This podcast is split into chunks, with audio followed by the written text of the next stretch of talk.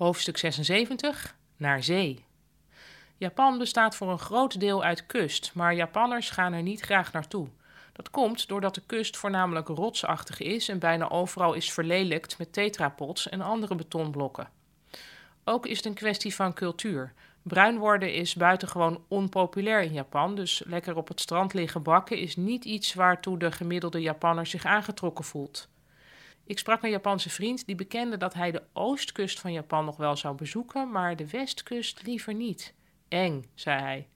Waarom eng? vroeg ik. Toen volgde er een verhaal over dat er Japanners aan de westkust ontvoerd zouden zijn door Noord-Koreaanse spionnen. Ik dacht dat ik hem verkeerd verstond, maar nee, dit was echt wat hij vreesde.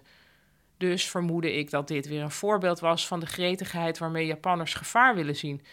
Maar de Japanse vriend bleek gelijk te hebben. Tussen 1977 en 1983 zijn er aan die kust 13 Japanners ontvoerd door Noord-Koreaanse spionnen. 13 is het aantal dat door Noord-Korea bevestigd is. Misschien zijn het er wel meer. De ontvoerde Japanners werden gedwongen tot het onderwijzen van Japanse taal en cultuur aan de spionnen. Het is een naar verhaal waar de conservatieve Japanse regering toch haar voordeel mee doet. Uh, premier Shinzo Abe, die is inmiddels trouwens weg, maar toen ik dit boek schreef was het nog Shinzo Abe, vindt de ontvoeringen van 40 jaar geleden nog steeds reden om het land sterker te bewapenen.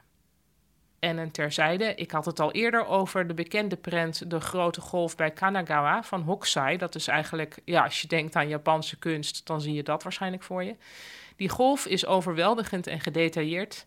Het kostte mij jaren om te ontdekken dat er ook nog bootjes op die golf varen. Zoek het maar eens op op internet en zie je ineens, hé, hey, er zit een bootje.